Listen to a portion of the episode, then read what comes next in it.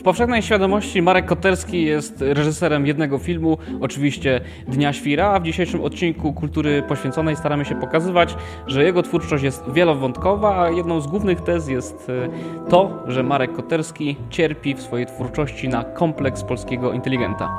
Zapraszam wszystkich bardzo serdecznie na kolejny odcinek Kultury Poświęconej, podcastu, audycji Klubu Jagiellońskiego na czasy postchrześcijańskie, a więc takie, które chcą, a jednocześnie nie potrafią zapomnieć o Bogu. Ja nazywam się Konstanty Pilawa, w studiu są również ze mną Piotr Kaszyszyn i Bartosz Brzyski. Na początku, zanim zaczniemy rozmowę, serdecznie chciałem zachęcić Was, żebyście dali łapkę w górę, zasubskrybowali nasz kanał na YouTubie, e, czy też e, na Spotify'u i innych platformach e, podcastowych. Serdecznie dziękuję.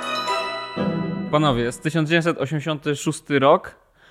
Wyobraźcie sobie, że jesteście 40-letnimi inteligentami, mieszkacie w Łodzi, w gierkowskim bloku piętrze. z wielkiej płyty na 15 piętrze. Jedziecie do góry windą, oszczaną windą, która prawdopodobnie jest symbolem Polski. No i jesteście Miałczyńskim. Jesteście główną, głównym bohaterem wielu filmów Marka Koterskiego. I z czego ta frustracja y, tego bohatera wynika? Z tego, że jest 40-letnim inteligentem w takim, takiej przestrzeni. Jak, czy inaczej, Moim, moją główną tezą w ogóle, jeśli chodzi o całą filmografię Koterskiego, jest to, że to są filmy o kompleksie polskiego inteligenta, który cierpi na to, że jest człowiekiem zbędnym, jest niedoceniany, sfrustrowany, wyjałowiony, nieszczęśliwy na każdym możliwym, możliwej płaszczyźnie, ale to wszystko spina się jak w soczewce w tym, że jest właśnie inteligentem, który jest w tym zapyziałej, brudnej łodzi, w tej oszczanej windzie. Ta estetyka jest ważna. Czy to jest e, teza, z którą byś się zgodził, że ta kompleks tego inteligenta jest jakimś clue do, do, e, do rozumienia tych filmów? No? Są dwie perspektywy. Jedna jest taka, że zawsze widz, i to sam Marek Koterski mówił, że e, to widz decyduje, o czym jest film. I to jest jedna rzecz, co my widzimy, jak my odczytujemy, a druga rzecz jest Taka, co można między innymi z tej książki Michała Koterskiego e, gdzieś wyczytać, kiedy on przywołuje twojego ojca, Marka, że Marek Koterski, no jego pierwszym sukcesem był dopiero film kolejny, czyli Porno, tam chyba było około pół miliona widzów w kinach. E, mam nadzieję, że nie przekręcę, ale to był jakiś tam sukces komercyjny. No, na etapie właśnie e, Domu Wariatów, Życia Wewnętrznego, no to był jednak bardzo niszowy autorski reżyser, który, którego mało kto rozumiał. Mhm. Więc myślę, że też biograficznie e, no, to był wyraz jego na pewno marka frustracji takiej osobistej. Myślę, że to, że to były też lata 80. i no umówmy się, nie wiem, może Wajda tam był gwiazdą, nie? Ale zasadniczo, zasadniczo no, dostali to mieszkanie na 15 piętrze tak. e, za nagrodę za dyplom Marka tam chyba z, z, z tak, na, na, w wielu na... jego filmach są te wątki bardzo mocno autobiograficzne, tak. bo to jest jakby... W różnych obszarach. No. I, I, to masz tę przewagę nad nami, Bartek, że będziesz sypał, co jest prawdziwe, a co nie, bo przeczytałeś e, książkę. No. Natomiast tutaj na początku skupmy mhm. się na tym życiu e, wewnętrznym. To jest pierwszy film, który wybraliśmy jako istotny w tej drodze artystycznej. I de facto to jest prawda, tak? Z tego, co, co mówiłeś, że gość dostał, e, dostał dyplom z wyróżnieniem na łódzkiej filmówce i dzięki temu otrzymał od miasta, czy od uczelni, pewnie od miasta, y, mieszkanie w Gierkowskim bloku na 17 Albo piętrze. Whatever. Tak czy inaczej dostali mieszkanie na 15 piętrze na łódzkim Manhattanie w sąsiedztwie Pasikowskiego. Tak, to też jest y, śmieszne. I generalnie życie wewnętrzne jest dlatego istotne dla Koterskiego, który jest często redukowany do Dnia Świra i być może do Wszyscy jesteśmy Chrystusami, bo trochę moim zdaniem pokazuje, wiecie, przyczyny tego, kim potem jest Adaś y, Miałczyński. Nie? Akurat w życiu wewnętrznym jest jeszcze Michał y, tak. Miałczyński. Kaszczu, czy ta teza o kompleksie polskiego inteligenta to jest leitmotiv tego kina również dla ciebie? Nie. Okej. Okay. E, ja mam jednak odczytuję to bardziej everymanowo. To znaczy dla mnie to jest figura sfrustrowanego Polaka przechodzącego etap szeroko rozumianej y, trans długiej transformacji ustrojowej czy długiego wejścia do Polski współczesnej. Bo jeżeli życie wewnętrzne to jest rok 1986 e, i to jest debiut, Czyli mamy końcówkę. Nie, to nie jest. De- To nie, nie jest Dom wariatów był pierwszy. Okej. 84 był. To mi zepsułeś troszkę tezę. Ale jesteśmy w drugiej połowie lat 80. To już jest ten moment, gdzie system się sypie, gdzie pierwsze elementy urynkowienia już się dzieją, gdzie rozpoczęła się y, de facto już cichaczem gdzieś z tyłu uwłaszczenie nomenklatury, nie w latach 90. wbrew, e, wbrew temu, y, co powszechnie się e, w debacie publicznej mówi. System się sypie, powoli się już przekształcamy w, w ten nowy świat. I później te kolejne filmy, które oglądaliśmy przede wszystkim do odcinka, e, czyli e, później mieliśmy Nic Śmiesznego, czyli połowa lat 90.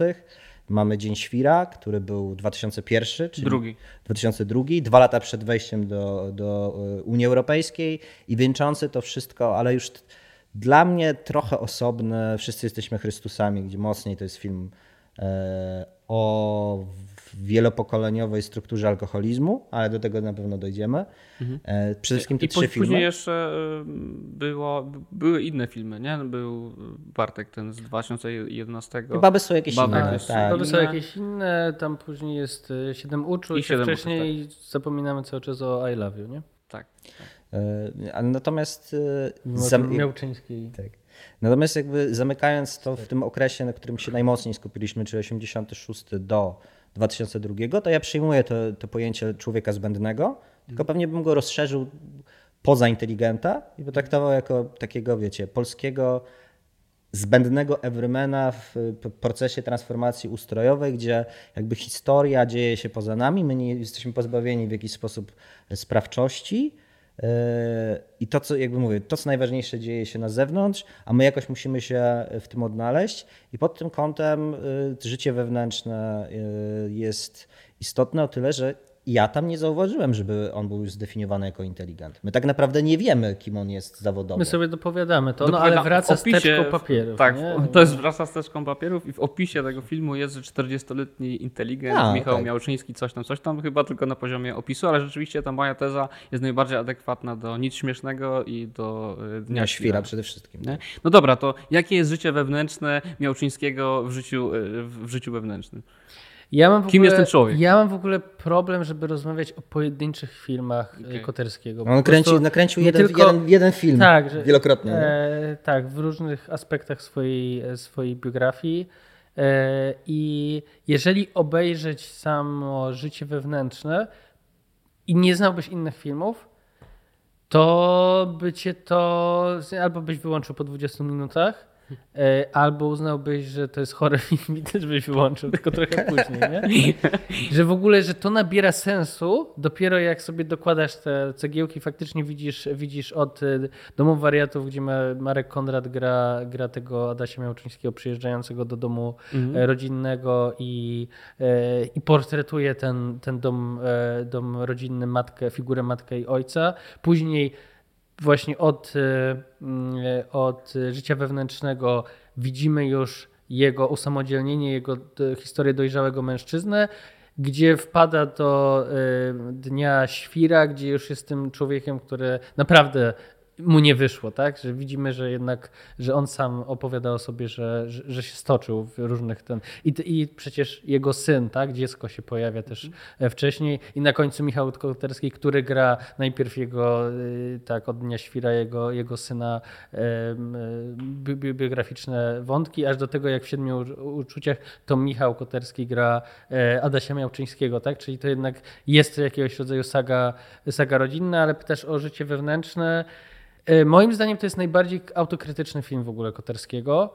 Uważam, że jego największą bolesnym fragmentem jest to, jak e, on swoją frustrację przenosi na życie rodzinne, nie? że jak, jak bardzo sobie nie radzi z tą, z tą frustracją tego, że i to chyba widać też w, w, w, w domu wariatów, gdzie on jest tym prymusem, tym, który się wykształcił, ma dwa fakultety, to cały czas wraca. Powinien być człowiekiem sukcesu, a klepie biedę, dostał to mieszkanie, to właściwie jedyne, co, e, co jakoś mu się tam e, udało, że to mieszkanie w ogóle ma, ale wszystko inne jest mhm. absolutną porażką, frustracją i wszyscy wokół są winni i muszą jakoś ponieść albo Dobra, ponoszą jakąś karę. To, to zaproponuję inne odczytanie trochę musimy się dotrzeć, jeśli chodzi o formę tego odcinka, bo jednak jest trochę eksperyment, że, że mamy jednego reżysera i, i odcinek tylko, tylko o nim.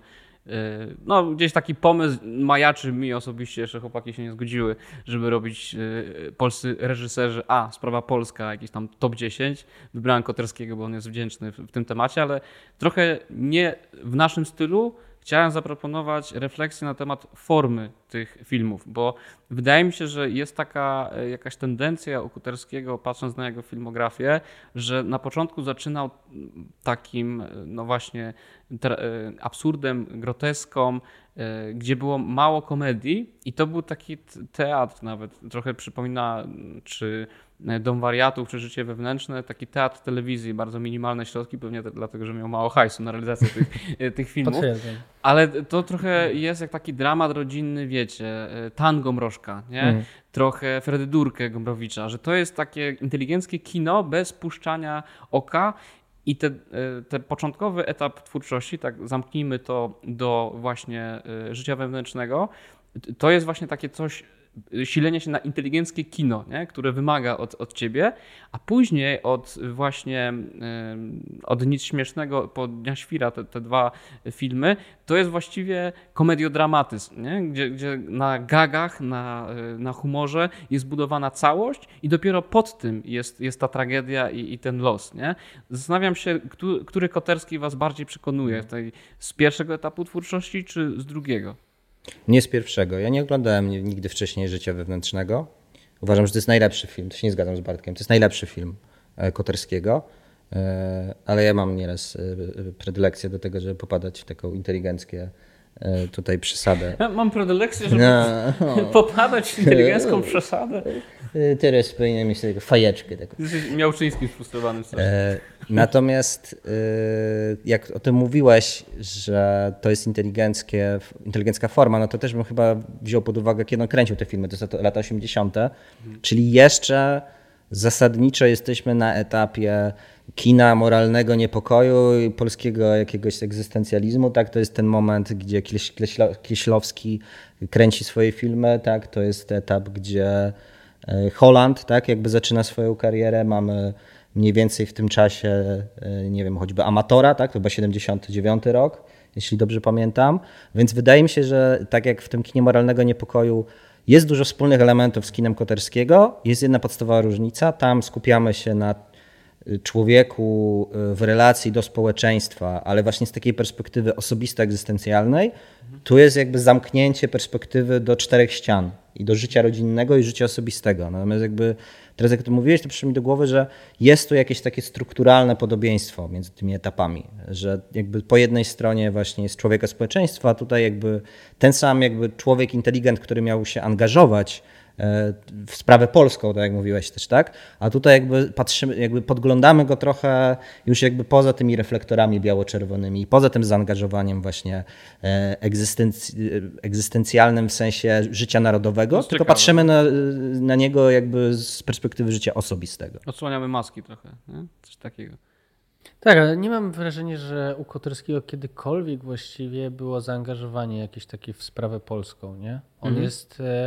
On zawsze jest gdzieś, e, jakby rzeczywistość dzieje się poza nim trochę. On nie czuje się nigdy podmiotowy e, i zawsze, e, no i przez to chyba przegrywa też nie? Mhm. w każdym tym etapie i trochę w, w każdym tym filmie jest tak, że rzeczywistość jedyne czym jest zewnętrzna, to jest źródłem jakiegoś e, egzystencjalnego bólu, krzywdy hmm. E, i to w Domu Wariatów była rodzina, a w Siedmiu Uczuciach, ostatnim filmie, najnowszym, to jest szkoła, nie? Hmm.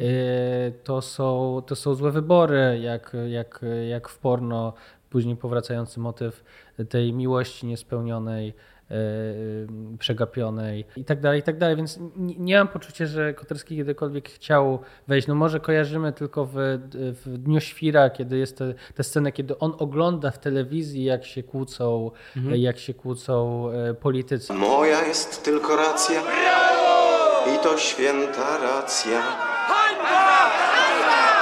Bo nawet jak jest twoja, to moja jest mojsza niż twojsza.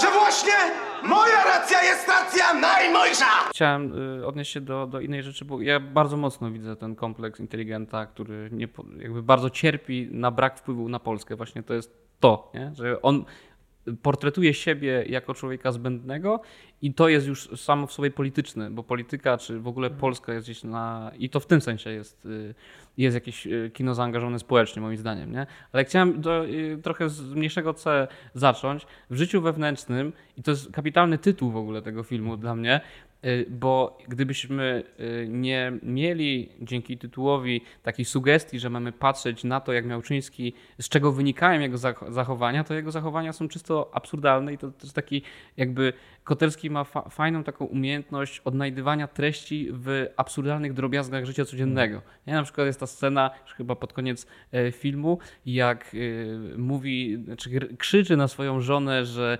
przegrała mu życie, że jest skończoną idiotką, suką i tak dalej, a tak naprawdę chodzi tylko o to, że e, nie potrafił znaleźć jednej skarpetki, która gdzieś tam uciekła, uciekła demoluje, w demoluje pralkę. Później się okazuje, że ta skarpetka była w drugiej skarpetce, ale zanim, i ona mu ją wyciąga, on wcześniej demoluje. Kapitalna scena, ten dziecko zaczyna płakać, krzyczeć, ta, ta żona taka... Nie ma! Z każdego twego prania wraca jedna z pary. Ja nie wiem, jak to robisz. Gdzie to gubisz? Nie wiem. Właśnie to jest ciekawe, że ona na te... Yy krzyki, na tą złość całą reaguje totalnie obojętnie. On ją tam wyrzuca z domu, y, bije ją, a ona wraca, nie? Potulnie, w takim sensie, że ona jakby rozumie, z czego to wynika, ale też jest bezsilna, że, że tak, to, tak to wygląda. A my z perspektywy widza rozumiemy, dlaczego on jest taki, a nie, y, a nie inny, nie? To ja mogę, y, bo ten z perspektywy tytułu jest moim zdaniem fajnie można to odczytać, bo znowu, jeżeli mówimy, mówi, ja to powiedziałem w upadł Koterski. E, wpisujemy jako jakiś rewers, e, w sensie twórczość Koterskiego w latach 80. E, traktujemy jako rewers tej samej mm, monety, gdzie po jednej stronie mamy kino moralnego niepokoju, po drugiej właśnie jest, jest ten Koterski, no to moralny niepokój sugeruje, no właśnie, wiecie, jakąś walkę wewnętrzną, jakieś zmaganie się z sobą, z rzeczywistością, kreowanie siebie. Natomiast z tej perspektywy to życie wewnętrzne głównego bohatera Michała Miałczyńskiego, ja miałem takie poczucie, że jest jakby antyżyciem wewnętrznym, jest jakby, e, jakby to powiedzieć, bo mi się życie wewnętrzne też kojarzy, wiecie, jak walka, to też pewien element ascezy, że to była antyasceza, że cała ta jego refleksyjność, bo on był nadrefleksyjny w, w tym swoim e, autoanalizie, taki wręcz terapeutyczny, psychoanalityczny, ale to jakby w ogóle nie służyło mu do tego, żeby on wzrastał wewnętrznie. Jakby to służyło tylko i wyłącznie temu, żeby po pierwsze usprawiedliwić swoją tak naprawdę bierność, a po drugie, żeby zrzucić winę na innych. To jest to, co ty Bartek mówiłeś, nie? że jakby on. No tak, jest antyrelacyjny. Jest, jest antyrelacyjny, ale w tym sensie, że ta żona jest dla niego tylko i wyłącznie um, narzędziem, na które on może po prostu zrzucić winę ze swojej porażki. Nie? Jest jakimś takim rodzajem alibi, jakimś takim wyjściem awaryjnym, w sensie, że nie udaje mi się w życiu, gdyby nie ta cholerna żona, tak? No ja y, ten, w ogóle jeżeli miałbym szukać najmocniejszego motywu dla mnie całej filmografii Koterskiego, to miałbym poczucie raczej, że to jest, e, to jest, to są obrazy o męskiej słabości, nie? I to akurat, e, no tak, jestem skażony tym, że czytałem też książkę Michała Koterskiego, ale wydaje mi się, że to widać i bez, bez jego e, opowieści, to znaczy o mężczyźnie, w tym wypadku Michale Miałczyńskim czy Adaś Miałczyńskim, który po pierwsze ma niezdolność mówienia o emocjach, przeżywania emocji, e, mm, niezdolność do jakiegoś E, twórczego realizowania swojej, swojej męskości, nie? że ona jeżeli się realizuje, to realizuje się jakoś bardziej tak toksycznie, neurotycznie. On, chce, on jest jednocześnie agresywny, ale radykalnie niepewny siebie, że z jednej strony ciągle obraża tą żonę i chce ją wyrzucać, ale kiedy ona mówi, no ale ja mogę odejść w każdej chwili, bo ja mam taką możliwość, to on wpada szał, co ona sobie wyobraża, nie? że on, ona musi tkwić właśnie yy, i czekać, aż on sobie to poradzi, ale jednocześnie między nimi nie ma nie ma e, komunikacji. I to później się przenosi właśnie na, na, na, na tego młodego Adasia, czyli na syna Koterskiego, który właśnie wzrastał w patologicznym e, rodzinie, która replikowała się dla Marka Koterskiego poprzez to, że on wyrósł w tej rodzinie, którą widzimy w, w, domu wariatów, kiedy on ucieka z domu, jak rodzice się tak, kłócą. Nie? Ja też się zgodzę, że to nie jest tak, że jest jeden leitmotiv pod tytułem zbędność inteligenta, ale te relacje damsko-męskie i portret takiej męskości sfrustrowanej, ośmieszonej to jest kolejna duża rzecz i, yy, i to też jest fajne, że on pokazuje to w,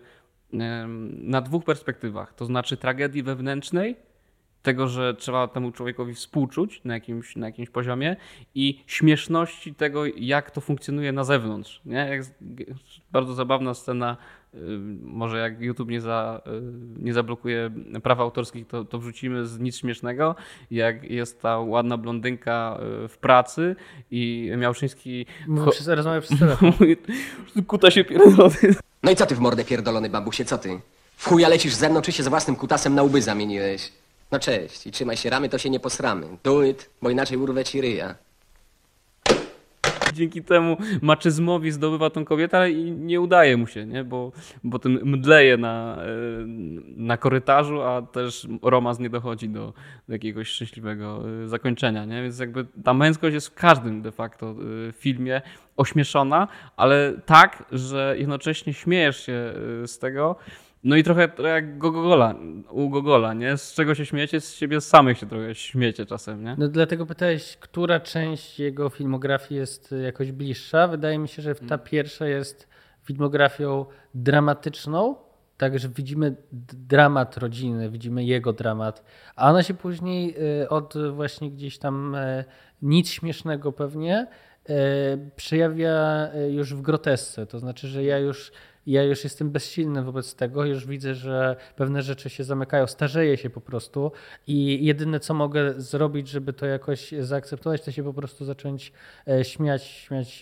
z samego e, siebie, śmiać z sytuacji i to też e, te kontrapunkty są. Ja lubię, jak, jak są te sceny, kiedy on ogląda telewizję. Nie wiem, czy widzicie, co on ogląda. Jak jedzą tak. z żoną tą kolację, to zawsze to jest Holokaust i sceny z, tam z jakiegoś obozu zagłady.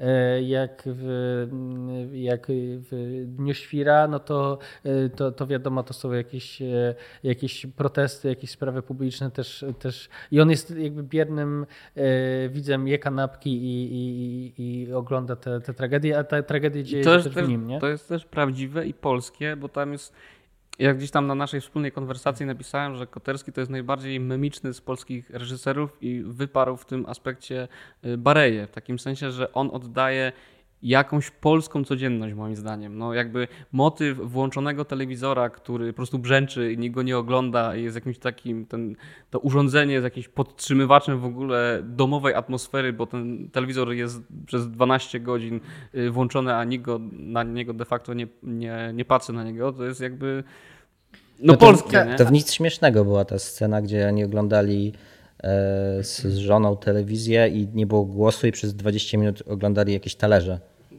Pamiętacie? Tak, ale w, w, a w domu wariatów też był ten mo, mo, motyw, że on ucieka oglądając telewizję przed, przed rodzicami i matka włącza mu y, dźwięk, a on mówi nie, nie, nie, nie.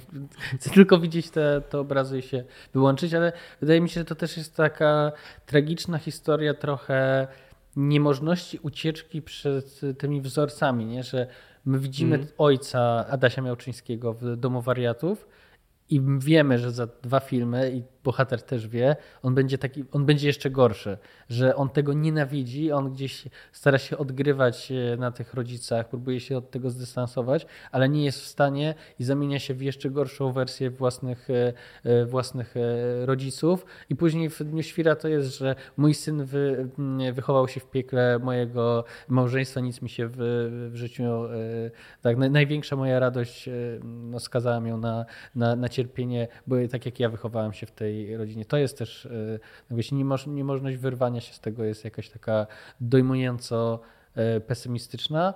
Być może to też jest jakaś taka trochę uniwersalna e, opowieść, że do pewnego momentu po prostu ta społeczna reprodukcja, ona się, znaczy, że to, to się reprodukowało dużo, dużo mocniej, jak omawialiśmy ten dziennik Jacka Poniedziałka. Nie? Miałem wrażenie, że to jest bardzo podobny motyw, czyli próba przepracowania właśnie tego i niemożność ucieczki, a przez to próba ucieczki z polskiej kultury w ogóle, która się właśnie tak kojarzy. Ja chciałem wam zadać w tym duchu pytanie, jak mocno utożsamiacie się z Adasiem e, Wel, Michałem e, Miałczyńskim, bo ja tylko powiem, że niektóre kwestie, nie wiem, takie małe nerwice natręstw, które gdzieś tam mam albo zauważam to, nie? jakby w domu rodzinnym, też jakby ojciec miał jakieś tam swoje rzeczy, które mi przeszkadzały, y, będąc dzieckiem, a teraz jakby robię to samo gdzieś.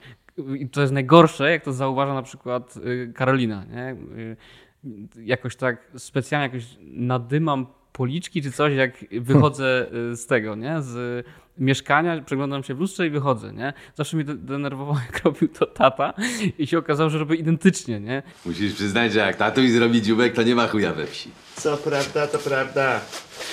To jest jakby takie obnażające, że nasza codzienność składa się z drobnych, nieracjonalnych rzeczy, i cała twoja egzystencja jest wypełniona czymś takim. Ale wydaje nie? mi się, że są dwie, e, dwie drogi. Jedna droga jest taka, że zaczynasz e, właśnie przeżywać to jakoś agresywnie to przeżywać, nie? W sensie, że albo nienawidzisz tych rodziców, że ci to jakby wtłoczyli jakoś, nie możesz sobie z tym poradzić, albo siebie, że to reprodukujesz, albo z drugiej strony możesz się to właśnie w takim duchu trochę zabawowym, możesz to jakoś e, zaakceptować i właśnie zmienić to w czymś, co nawet co ci jakoś zbliża, nie? Że ty zaczynasz rozumieć e, swoich, to, co ci wcześniej przeszkadzało, myślisz sobie, nie, no w sumie w sumie ja też to mam, trzeba to zaakceptować. Mamy jakieś takie drobne rzeczy, póki, póki nie jest to coś patologicznego, no to to jest zabawne, jakby nie, nie, nie róbmy z tego rzeczy. Tak, oczywiście. Odnajdujesz się trochę w rodzicu. Nie? Warto się e, jakby mieć dystans do, do swoich dziwactw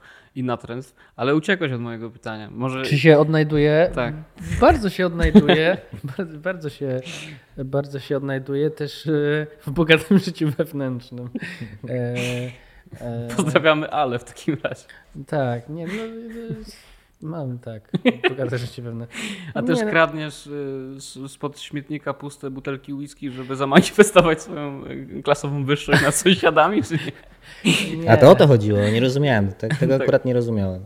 Tak mi się wydaje, a nie, o to chodziło. A to było, w te, w, wydaje mi się, że jeszcze właśnie lata 80., mocno w PRL-u, ale też chyba początek lat 2000, kiedy zaczynały te produkty z zachodu wjeżdżać do Polski, że się kolekcjonowało takie, że nie tak, wyrzucało tak, się, tak. tylko że się mhm. kolekcjonowało. Ludzie papierki albo puszki papierki, e, puszki, butelki i takie, takie różne, e, różne e, rzeczy.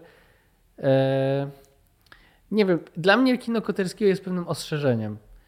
Na taki, w takiej zasadzie, że my dzięki, i to jest dla mnie jakby egzemplifikacja w ogóle y, wagi kultury i czemu ona powinna służyć, to znaczy, że my oglądamy jego ciąg pewnej, e, jego ewolucji, jego historii rodzinnej i patrzymy sobie na momenty, w której trzeba uważać, że nie popełnić błędu, żeby nagle nie obudzić się jak w dniu świra kurwa, ja pierdolę. Nie? Boję się mam 50 lat i, boję się dnia. Mam 50 lat i, i przegrałem życie, bo, bo popełniłem tu, tu i tu mhm. E, błędy. Więc to raczej, te, te, więc wydaje mi się, że to ta jego ekshibicjonizm, mi się to skojarzyło, wiecie, z Knausgardem, nie? Że wszyscy się zachwycali tym, że Knausgard pisał te swoje e, jakby powieści o dzienniki, e, pisząc o swojej rodzinie i później pisał w kolejnych, jak rodzina za, na przykład reagowała na to, co, co, co on obnażył tak, z ich życia I tutaj tak samo jest, bo przecież wiemy właściwie, e, że żona jego to jest żona i jego syn to jest jego syn i on to jest on. Wiadomo, że to są jakieś, jakieś gry, ale generalnie, że to jest bardzo autobiograficzne e, i że on się obnaża przed nami po to, żebyśmy my jakoś się utożsamili z nim i być może wyciągnęli jakieś swoje wnioski, więc staram się to traktować jako właśnie e, no, jako taki poligon trochę pokazujący, jak ja mogę być postrzegany z zewnątrz, nie? bo my na przykład widzimy, słyszymy myśli w życiu wewnętrznym Michała i widzimy jego zachowania i widzimy, że te zachowania... Jak jedno przekłada się na drugie. Tak, zachowania hmm. są absurdalne, ale no w ramach jego opowieści o sobie to jest wszystko logiczne. Jakoś sympatyzujemy z nim, ale z zewnątrz mówimy stary, no jesteś toksycznym gościem, którego, który powinien iść w kaftan, nie? Bo, bo, bo, to, jest, bo to jest totalnie... Kaszu, utożsamiasz się z Nie, nie utożsamiam się. To dobrze. W dużej mierze się nie utożsamiam. Trochę się utożsamiam, trochę nie. Jeżeli chodzi o niecałe Jezuska... Jeden rabin powie tak. tak, tak. Utożsamienie Schrödingera. Y, nie całe Jezuska w stópkę, y, ale mam, mam ten, że muszę sprawdzić 7 razy, czy zamknąłem chatę. Dobrze, że nie mam skrzynki, żeby przypierdolić. Co jakby to jest plus. Y, jakby już dokładamy, o, jakby o czym jest twórczość Koterskiego. Była tu już zbędny inteligent z jednej strony, prawda? Tutaj była kwestia ostrzeżenia im toksycznej męskości.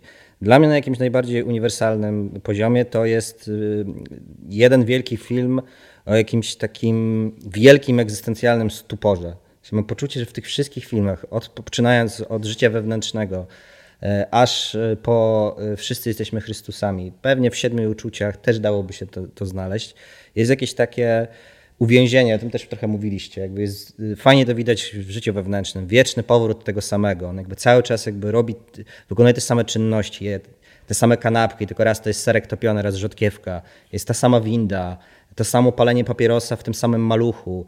E, w ogóle ten maluch wraca w tej sennej wizji w dniu świra, który był w życiu wewnętrznym. To jest chyba nawet cały czas ten sam maluch.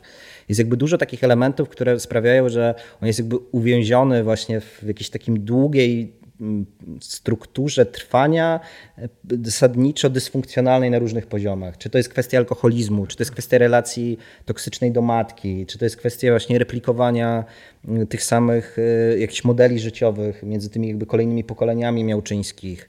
E, ale że ten stupor polega na tym, że on by chciał coś, chciałby coś zrobić, chciałby czegoś dokonać, ale nie może, nie może ruszyć, nie może nic no, w maluchu to jest taka, sfinalizować. Nie? Taka, taka już znajoma nam scena pod tytułem Jutro będzie inaczej, tak? tak. Jutro rzucam palenie, jutro, jutro zacznę wszystko na nowo.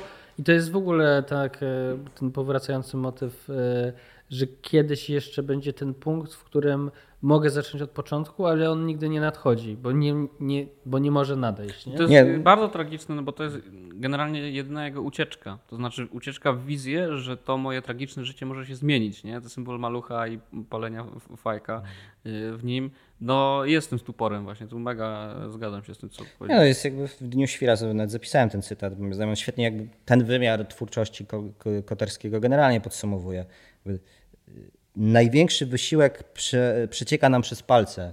To jest jakby podsumowanie właśnie tego takiego egzystencjalizmu, jakiegoś pop, lekkiego egzystencjalizmu, e, tragikom, tragikomicznego, trochę rzeczywiście, w, tak mówiłeś, w stylu mrożka, który jakby przeziera przez całą, przez całą tę twórczość.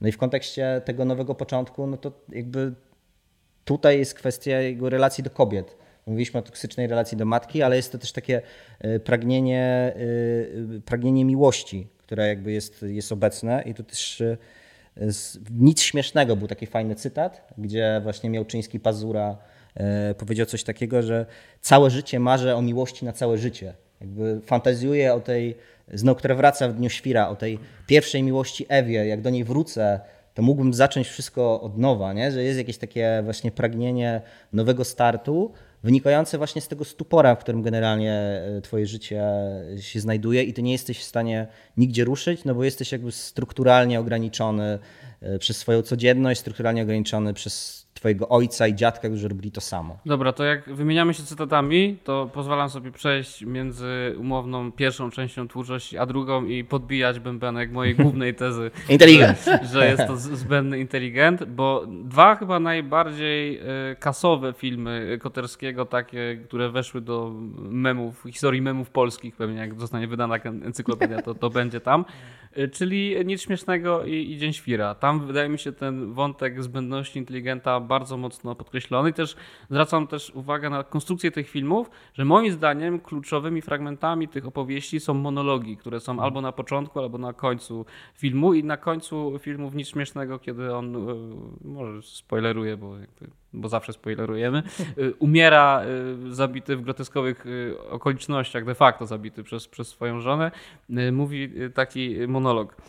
Jak ja stanę przed Bogiem albo bogami, jaki mam bilans jako humanista, bez łaciny, bez greki, bez choćby angielskiego ze sławem niemieckim, z ledwie liźniątą rodziną klasyką, która mnie zresztą żenuje i nudzi, z nieprzeczytaną Biblią, ledwie zaczętym Prustem i Joyce'em. I mówi to jako podsumowanie swojego życia. Nie mówi o nieszczęściu rodzinnym właśnie, nie? tylko mówi o tym, że nie spełnił się jako humanista, nie? tej obietnicy y, człowieka sukcesu, który nie wiem, jest jakimś narratorem, jest doceniany w społeczeństwie, nie? to jest jego największy No ale to, to wydaje mi się, że to jest największy problem. taka krasowość, w sensie, że po prostu mm, no, marzył o tym, żeby być takim klasycznym inteligentem może, ale jest to niemożliwe, ponieważ jest inteligentem z awansu, po prostu nie był w stanie nabyć tego całego, tego jak, jakie było jego wyobrażenie o tym, jak powinien wyglądać inteligent, a jakim on jest inteligentem i po prostu nie dorasta do własnego, do własnego ideału i to jest jakaś tożsamościowa jego e, porażka, że tam nie ma nawet takiej aspiracyjnej, że musi zostać uznane, tylko on przed sobą nie spełnił swoich e, oczekiwań e, ale oczywiście z zewnątrz też, no bo to widzimy w Dniu Świra, jak on mówi do tych jednych oczu, tak? Te, te jedne oczy, które są na niego zwrócone, jego słuchają. Jechali wciąż dalej. Koczem, za czwórką koni, aż do Ackermanu. A na końcu i tak pada pytanie, co się panu stało? A pierdolę się w skrzynkę. No jakby, i nawet tutaj, na, na, nawet tutaj, że on, że on nawet nie może komuś tego przekazać, bo nikt nie chce słuchać, bo może też zmieniła się rzeczywistość, bo są już lata e, dwutysięczne i trochę jak u Aleksiejewicz, że to jest taki, taki fragment w, w którejś z tych reportaży, że ci Rosjanie, którzy czytali e, przez tam e, przez lata właśnie tych, tych, tych swoich klasyków i myśleli, że teraz jak, jak sojusz się rozpadł, to, to teraz ta myśl rozkwitnie, a okazało się, że sukces zaczęli odnosić ludzie w BMW z, z klamkami przy boku, nie? A, nie, a nie ci inteligenci. U, uruchamiam cię, Kaszu, bo ja miałem skojarzenie, jak oglądałem jeszcze raz na świeżo Dzień Świra, że Adaś Miałczyński w Dniu Świra jest jak Ryszard Legutko, któremu kazali mieszkać w wielkiej płycie. Nie? nie uruchamiajmy. Otwiera tak. okno i mówi, czy panowie muszą tak napierdalać? Otwiera tylko. Jak ktoś nie jest nierobem, nie? Jakby, że jak ktoś jest, czy jak ktoś nie podbija kartę na zakładzie o 8 rano jest nierobem. Czy panowie muszą tak napierdalać od bladego świtu? Że nie podbijam karty na zakładzie o siódmej rano, to już w waszym robolskim mniemaniu muszę być nierobem? W sensie tak mega wyrzut do tych osób, y, które pracują jakby fizycznie, a on, ten wielki inteligent, zamknięty w takiej samej puszce betonowej jak, y, jak tamci Nikt go nie docenia, nikt go nie rozumie. Jak idzie jako nauczyciel nieszczęsny y, do, do szkoły, y, cytuję stepy akeromańskie, to ludzie w tylnej ławce mu pierdzą na tej lekcji. Jakby generalnie, no, no właśnie, zbędność inteligenta polskiego. Nie? Jego największym osiągnięciem w Dniu Świra było to, jak zajebiście zrobił dziubek wrażenie synowi. Więc tak, no to jest smutne. Natomiast ja nie miałem poczucia, że to jest Ryszard Legutko, mm. tylko że to jest inteligent bardziej z Unii Wolności. Że tam był, jest jakiś taki, wiecie, resentyment na zasadzie, jak to nie głosujecie na Tadeusza Mazowieckiego? Jak na tego Stana Tymińskiego przywiezionego w teczce z Kanady? Jak to jest możliwe? Przecież tu wszystko miało być tak wspaniale. Się zgadzam z tą Aleksiejewicz, nie? Że tam też było takie poczucie w latach 90., że teraz jakby powyciągane swetry były, swoje przecierpieliśmy, więc teraz wyjdziemy na pełnej i świat otworzy się przed, na, przed nami otworem, a okazało się, że jedyną rolą inteligenta jest to, że jakby może iść do korporacji. Nie, nie pamiętam tytułu, tego, tego eseju, tekstu świętej pamięci Pawła Śpiewaka, który napisał na początku lat 90. właśnie taki esej o tym, że jakby inteligenci są już zbędni, tak? że jakby to już jest ten moment, w którym oni muszą się zmienić w klasę z angielskiego profesjonalistów, tak? Właśnie muszą pójść po prostu do korporacji, muszą zostać zweryfikowani przez rynek i ta weryfikacja jest, jest negatywna i oni zostali pokonani niekoniecznie przez gangusów, ale po prostu przez ludzi, którzy jakby nie czytali tego Prusta, e, ale z, po prostu jakby potrafili się dostosować do no bardziej takiej instrumentalnej logiki wolnego rynku i wyparli tych, e, wyparli A, tych a nie inteligentów. macie p- współczucia dla tych, dla tych osób? Ja, ja mam mega duże współczucie, To- bo to jest tak, że kultura, nie? I jakiś taki awans inteligencki, mentalny trochę, no właśnie zaczytywanie się w czymś elitarnym, bo dla mnie tak wydaje mi się, nie żyłem w tych czasach, ale jakimś jedynym y, jakby ujściem, nie? Wobec jakby komuny, nie? Że jak ty realizowałeś się w marzeniu, że jak to już upadnie, to ja wtedy będę mógł być tym inteligentem na poważnie i wtedy jakby zwrócą mi moją godność. Tymczasem ta komuna upada i tej godności nie zwracają, tylko rynek cię zagania do, do korporacji. Trochę mam wątpliwości. Znaczy tam jest, y, jest jakiś taki element, y, moim zdaniem, toksycznego resentymentu, takiej wyższości. Teraz mówię stricte o Dniu Świra. Jak jest ten słynny, wspaniały swoją drogą retorycznie monolog. Było nas 130 na rok, pierwszym roku. Mieliśmy być, prawda, y, jakoś tam domem poetów, czy jak to tam leciało. Szkoła poetów. Szkołą poetów. O bracia, poloniści, siostry polonistki. 130 było nas na pierwszym roku. Myśleliśmy, że nogi Boga złapaliśmy. Że oto nas przyjęto do szkoły poetów. Szkoła poetów, Jezus, kurwa, ja pierdolę.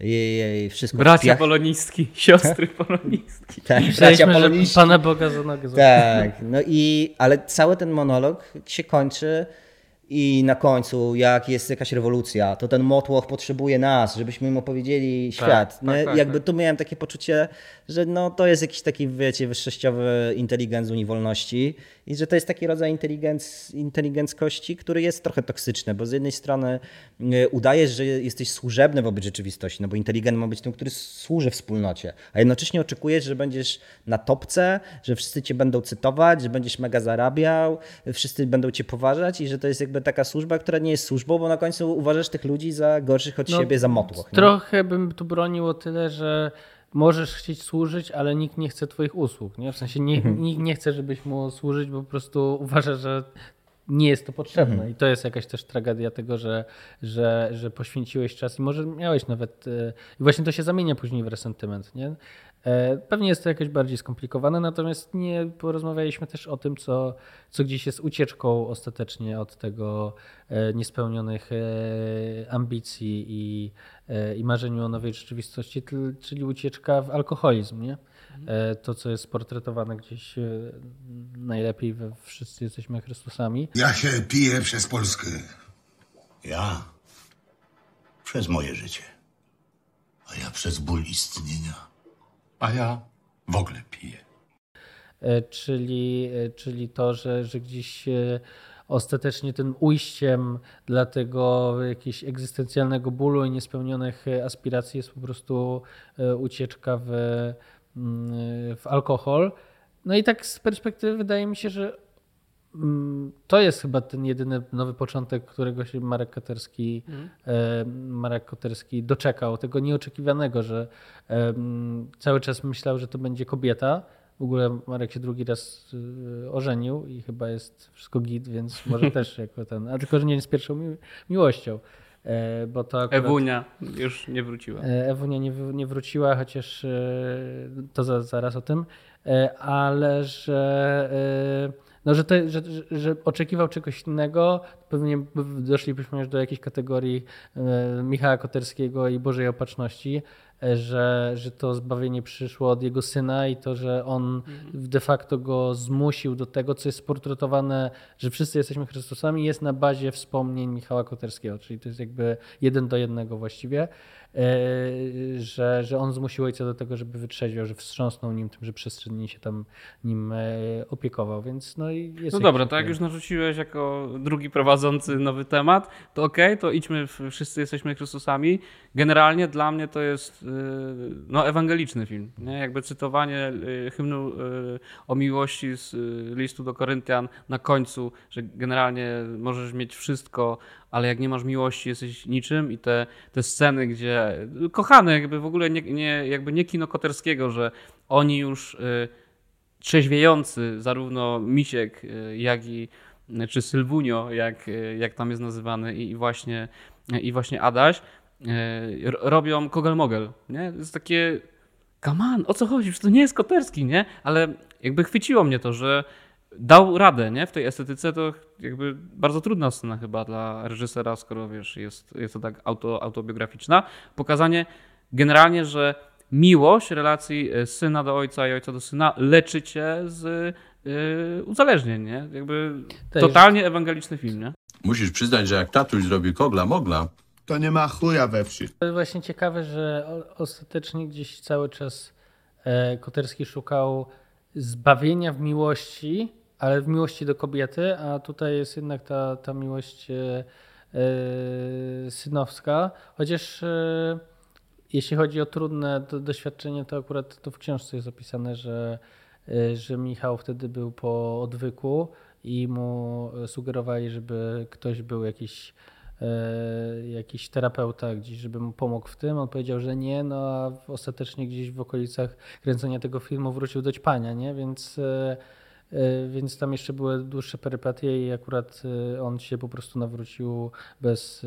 E, jakby... Okay, to też jest, dotknąłeś takiego wrażliwego tematu pod tytułem etyka tego kina, nie? No bo generalnie jak robisz coś takiego, taki ekshibicjonizm i konsekwencją tego kina jest to, że twój ukochany syn znowu się stacza, come jakby ten film od tej strony jest w ogóle niepotrzebny, nie powinno go być, nie? Tak, tak mi się wydaje. Nie, no to z tej perspektywy y, może to też interpretacja będzie trochę nie na miejscu, ale to już wcześniej przyszło mi to do głowy, teraz jeszcze mocniej, że Koterski jest taki, wiecie, bardzo mm, modernistyczny.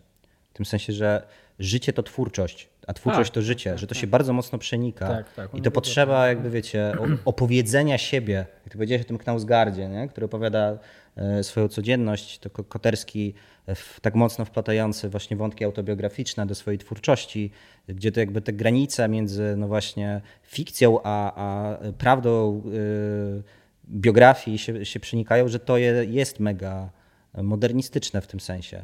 No ale tak, jest pytanie jakby o konsekwencje, konsekwencje tego po prostu dla no, osób cię otaczających, dla rodziny i tak dalej. Nie? No ale tak, no można powiedzieć, że jednak dla kultury polskiej to są e, no jakby koszt, koszt został poniesiony, ale też efekt jest mm. jakoś, że trochę się boję łatwych ocen, nie? biorąc pod uwagę tego, jak, jak stało się ikoniczne te filmy. Przede wszystkim Dzień Świra, ale szkoda pewnie, bo, bo, bo inne bym uważał za, za bardziej wartościowe niż ten konkretny.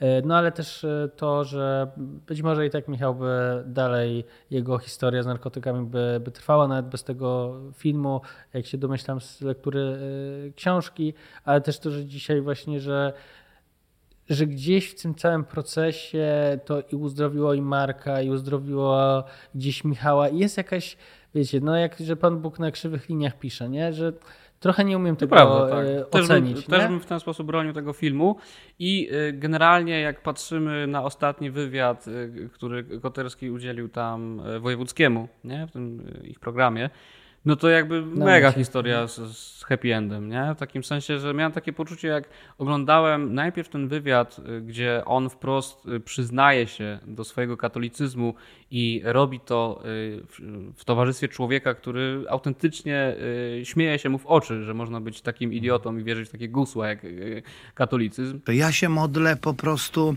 e, bo czuję się bezpieczniej, czuję się zaopiekowany. Przez? Przez Pana Boga. Nie mówię tego wprost, no bo wojewódzki tam gdzieś podprogowy przekaz trochę, nie? I y, do tego, jak zobaczyłem y, od razu później de facto wszyscy jesteśmy y, Chrystusami, miałem takie refleksje, że kurde, najlepszymi katolikami w tym kraju są trzeźwiejący alkoholicy. W takim sensie, że to jest autentyczne. nie? Że to jakby, że Kościół jest wspólnotą ludzi upadających, którzy walczą, nie? a nie siłaczy, tam y, kultura, tworzenie cywilizacji. Nie, jakby to w ogóle jest czwartorzędne z tej perspektywy, nie?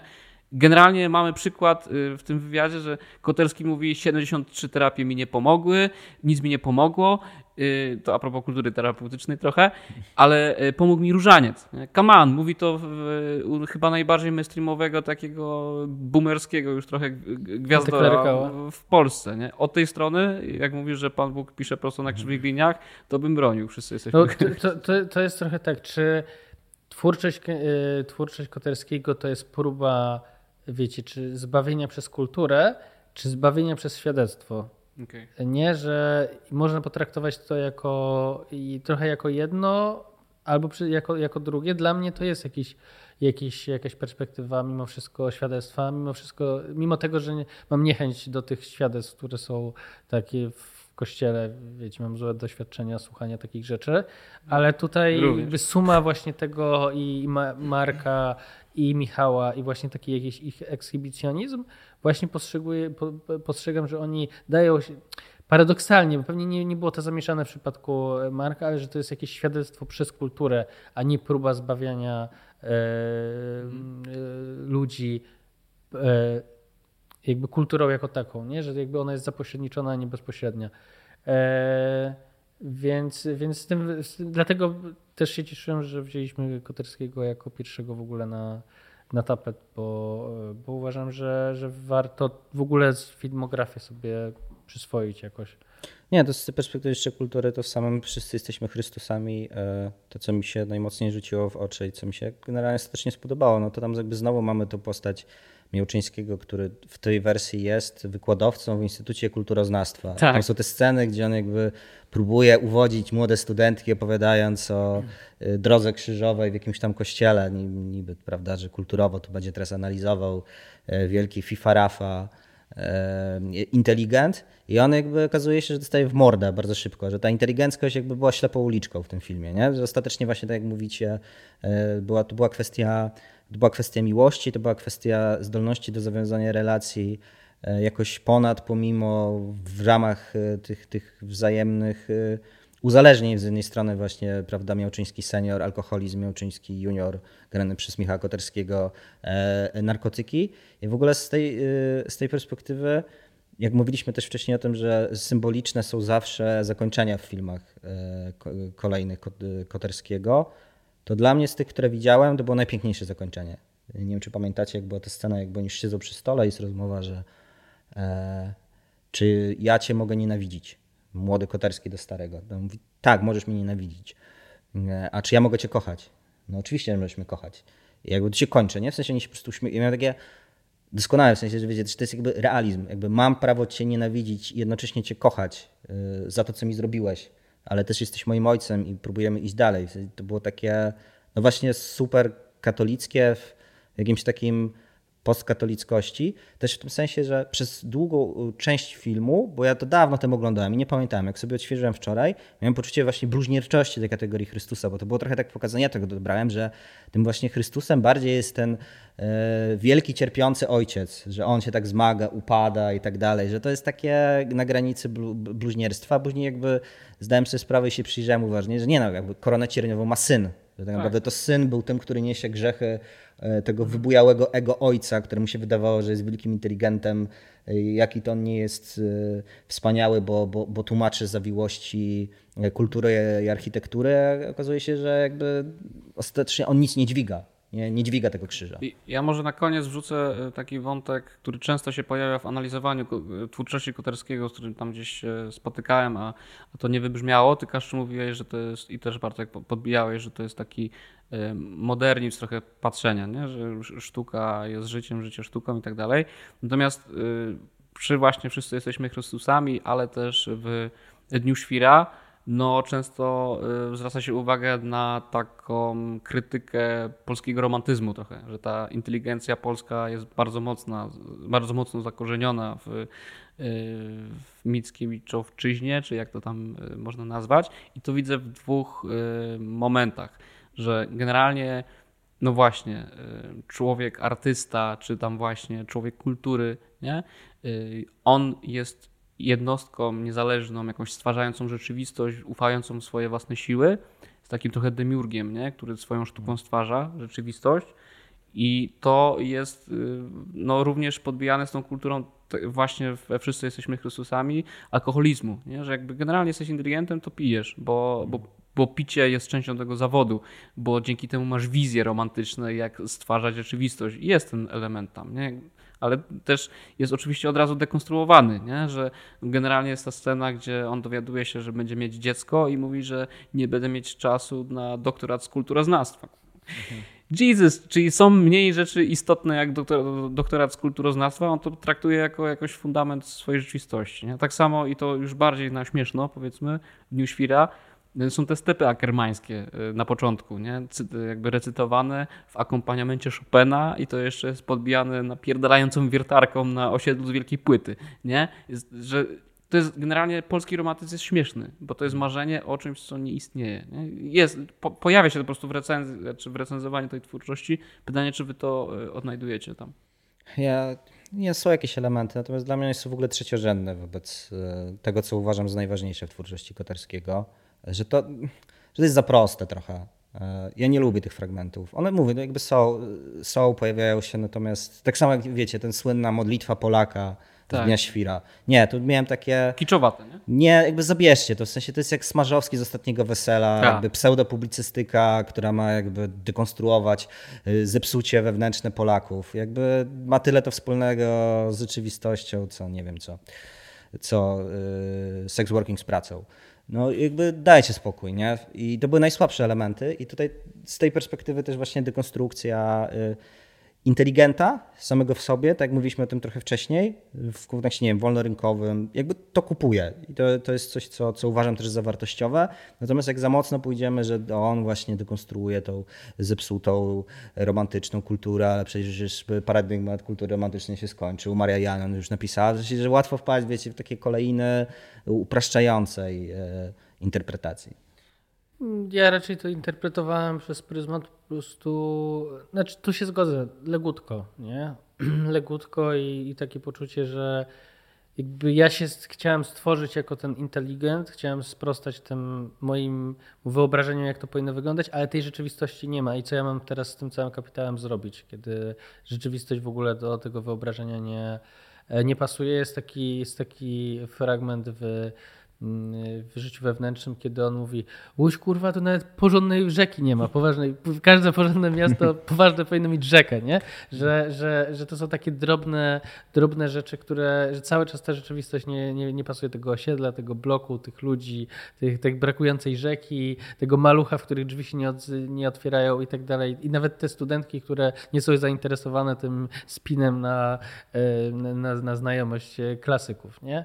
E, więc, e, więc tak, no myślę, że to jest trochę taka e, portret człowieka, który, czy pokolenia, które, które jednak marzyło o jakimś awansie, ale ten awans był pozorny. Po prostu, nie? Trochę jest... wyszło na moje. Nie, to ja jednak w takim razie oko, okoniem stanę, że y, dla mnie jednak najważniejszy jest uniwersalny wymiar.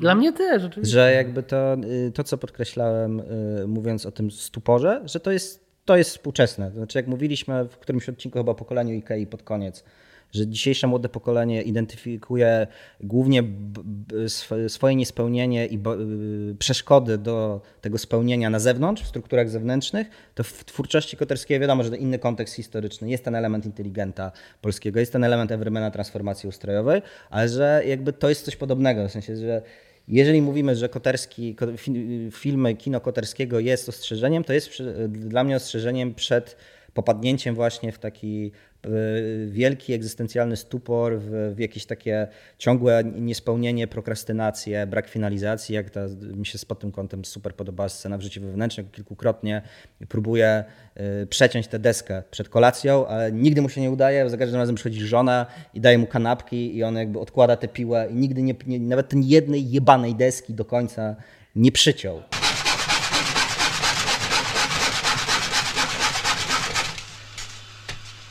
To trochę jest podbicie też mojej tezy, bo on te dechy i gwoździe, gwoździe przybija, dechy rżnie w swoich y, snach i zawsze wówczas przychodzi jakaś y, kobieta inna albo żona, z którą y, uprawia obiecujący seks, ale to jest tylko i wyłącznie, wiesz, w, w snach, więc to też jest takie jako inteligent nie mogę, ale w snach, jak jestem takim człowiekiem pracy i rżnę te deski i przybijam gwoździe, no to wtedy jestem atrakcyjny. Nie? W sensie jakiś taki kompleks też. Ja to tak odebrałem inteligenta. Ale na koniec, żeby było bardziej dynamicznie, yy, bez jakby refleksji długich i tak dalej, najbardziej ulubiona scena z całego Koterskiego, Bartek.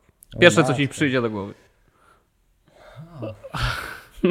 Teraz będziesz musiał Myślałem, że wyciąć, powiesz- żeby było szybko. Myślałem, że zapytasz nasz ulu- ulubiony film. Tu, tu, tu bardziej Nie, scena, bo to jest gagowy bardzo reżyser, nie? Nie no, to teraz będzie problem. Powiem szczerze, moim chyba takim bliskim filmem ogólnie jest Siedem uczuć, Mhm. bo nie, nie, nienawidziłem szkoły ogólnie, więc jakby ja się odnajduję.